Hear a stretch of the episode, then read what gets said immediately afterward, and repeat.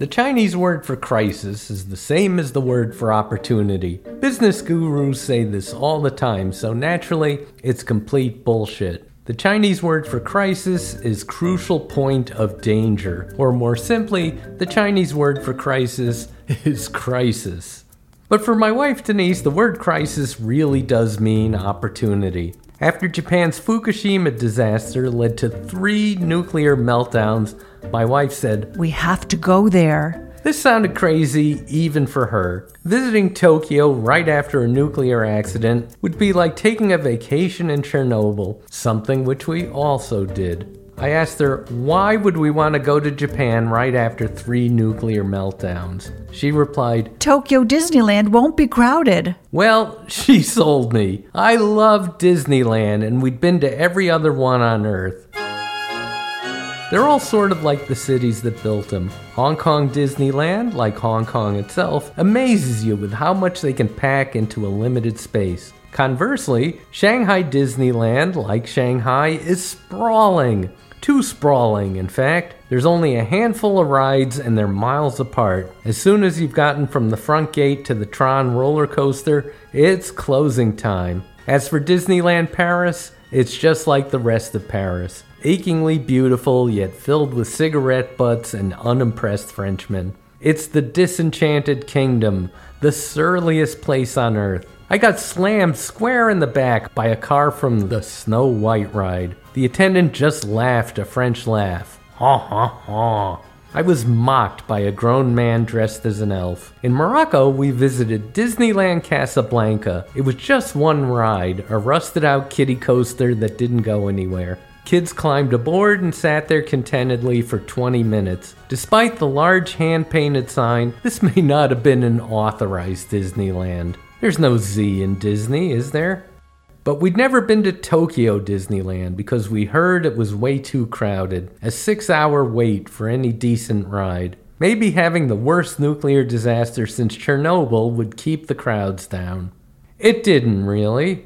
The place was packed, just not jam packed. Full to the rafters, but not bursting at the seams. You can skip Tokyo's Magic Kingdom. It's exactly like Orlando's. But there's a second park next door, DisneySea, and it's built on a Titanic scale. Literally.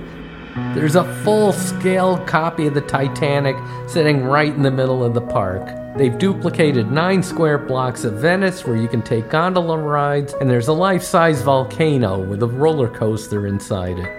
We left Tokyo Disney glowing with childish wonder and nuclear radiation. But how would we fill the rest of the trip? Japan is a beautiful country with a rich culture, but there's not much to see. Just think of your monster movies. When Godzilla goes on a rampage in Japan, there's no landmarks for him to destroy, no iconic buildings to climb. He's always just walking into power lines. So many power lines. I felt like Godzilla. What was I going to do in Japan for the next two weeks? And my wife said the words that made my blood run cold. Let me surprise you.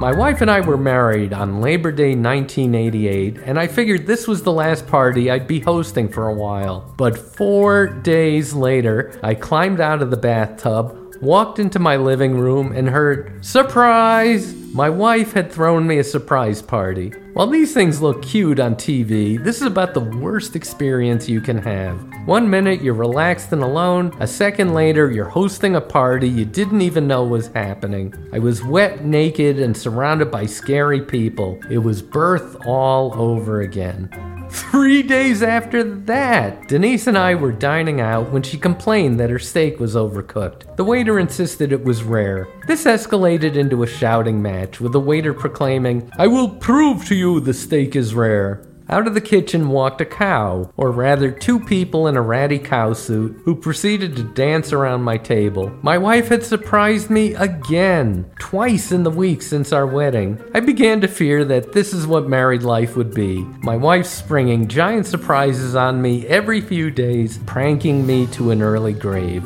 But Denise lost her taste for excitement. That's the beauty of marriage. She retired her surprise skills till this trip to Japan 25 years later. First, she booked us a suite at the Godzilla Hotel. Yes, Godzilla had no landmarks to destroy in Tokyo, so he became one himself. It's a four star businessman's hotel that has a life size Godzilla bursting through the roof. Another Godzilla head smashed through the wall of our hotel room just above the bed. Godzilla props adorn the walls, and when you turned on the TV, you saw specially made news reports about Godzilla attacking your hotel. I went to the toilet in the middle of the night, and suddenly the room went dark, the walls shook, and Godzilla appeared in the bathroom mirror. This was too goddamn much Godzilla. From there, Denise found us an even scarier hotel room, the Hello Kitty suite. Hello Kitty adorned the wallpaper, the curtains, the carpet. It was on the bathrobes and towels and slippers. Breakfast arrived, and it was a Hello Kitty shaped omelet with Hello Kitty faces burned into the toast. It all put me in mind of an amazing news story from the 80s. A man was so obsessed with sex that he covered every square inch of his home with porn floors, walls, ceiling, furniture, even appliances. This still wasn't enough, so he fashioned a porn helmet, a lampshade lined with dirty pictures that he wore on his head so he could always be looking at pornography. Sadly, one day his porn helmet got hooked on his porn chandelier and he accidentally hanged himself. Substitute porn with creepy cartoon cat, and his apartment becomes the Hello Kitty suite. I'd be surrounded by more kitties, real life ones, in Tokyo's many cat cafes. These are just what they sound like intimate coffee houses with lots of cats roaming around, climbing on everyone and everything. They proved so popular that they spawned many imitators owl cafes, snake cafes, hedgehog cafes, and even one capybara cafe. Somehow, South America's largest rodent wound up in a Tokyo Starbucks. We have nothing like this in America except for New York's many rat and roach cafes. We tried different themed restaurants for dinner the Pirate Steakhouse, the Vampire Diner, the Ninja Bistro. And the thing to understand about all these places is there's nothing cheesy about them. There is full commitment to the themes. The Pirate Cafe looked and smelled like an authentic sailing ship. The Vampire Cafe scared the crap out of me. In Japan, there's no line between high culture and low between entertainment for kids and for adults. If Japan had a Chuck E. Cheese, the pizza would actually be good and the mouse would be anatomically correct. One day we stopped at a coffee shop done in early Sid and Marty Krofft. The walls were a psychedelic nightmare. Plastic vines dripped from the ceilings. Giant fiberglass mushrooms with eyes rolled between tables bringing coffee. Japanese businessmen filled up this place. One floor above was another coffee shop, but in this one, the waitresses were all dressed as French maids in impossibly short skirts. This joint was populated with kids and happy families. To my mind, the Japanese never knew quite where to put their sex. I saw an insanely sexy TV commercial one morning. I thought it was for a strip club, but it was actually for post honeycomb cereal. Conversely, the logo of the local massage parlor was a cartoon rabbit in a bikini. The Japanese, in fact, don't do anything the way you expect. In November, they have some of the most beautiful fall colors on Earth, but they don't go out to see them during the day when there's, you know, the sun. It's a nighttime thing. They floodlight the parks and temples of the city so you can enjoy the fall colors when it's dark and cold. They also stage a daily parade of giant illuminated robots. It's a jaw dropping spectacle, but for some reason they do it indoors in a cramped ballroom you couldn't hold a wedding in. Spectators are jammed against the walls as the robots plow straight through, clearly on their way to a better event.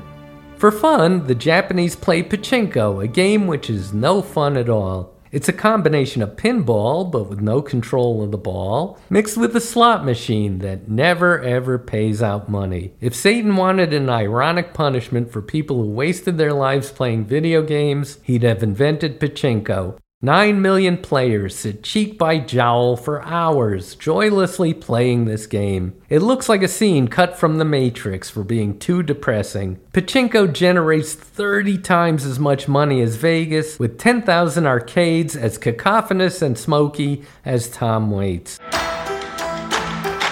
The biggest mystery about Japan is where's all the garbage? Tokyo's a city of 12 million people, and they're all snacking on food that looks like candy and tastes like seafood. They're producing tons of trash daily, but you don't see a scrap of litter anywhere. And they're not throwing it away either because there are no trash cans in Tokyo. There was an attack in 1995 where terrorists planted sarin nerve gas in the city's trash bins.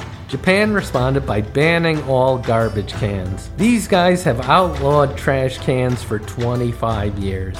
In America, we sell machine guns to mental patients. So where's all the litter? Where's the wrapper from the chewy salmon bars and the sticks from their squid popsicles? I don't know. I guess they eat those too. If you get lost in Tokyo, the locals are always happy to help. Unfortunately, they may be lost too. It's a big city, and if you ask someone for directions, it's considered rude to say, I don't know. Instead, they'll make something up. It won't get you where you're going, but it'll get you away from them. We did explore the culture of Japan. We went to see Kabuki Theater, where actors in weird masks scream at each other for six hours. The music seemed to be twanging bed springs and people banging on all those trash cans they'd taken off the streets. Maybe it made sense to the locals, but I didn't see one Japanese person in the audience. It was all baffled tourists. Either the Japanese see kabuki once as kids and decide, that's enough for me, or it's just a big prank they've been pulling on tourists for a thousand years. We also visited Tokyo's Museum of Tobacco and Salt. It's a large and beautiful institution that answers all your questions except why did they build this? These aren't big Japanese products. Tobacco represents 0.2% of their agricultural output. As for salt, they don't produce grain one. No salt at all. The museum seems so random. What concepts were rejected? The Museum of Shoes and Butter? Toothpaste and trolley cars? We also took an Ikebana class. That's the Japanese art of flower arrangement. It seems like a no brainer. Flowers are pretty to begin with, so it's hard to mess them up, right? Wrong. At least according to our instructor. That is awful. Ugly. Ugly. Ugly. She shoved me aside and adjusted one pussy willow a fraction of an inch. Now. Perfect. My favorite cultural activity was an Aikido class. This is a Japanese martial art where an entire match can take one tenth of a second.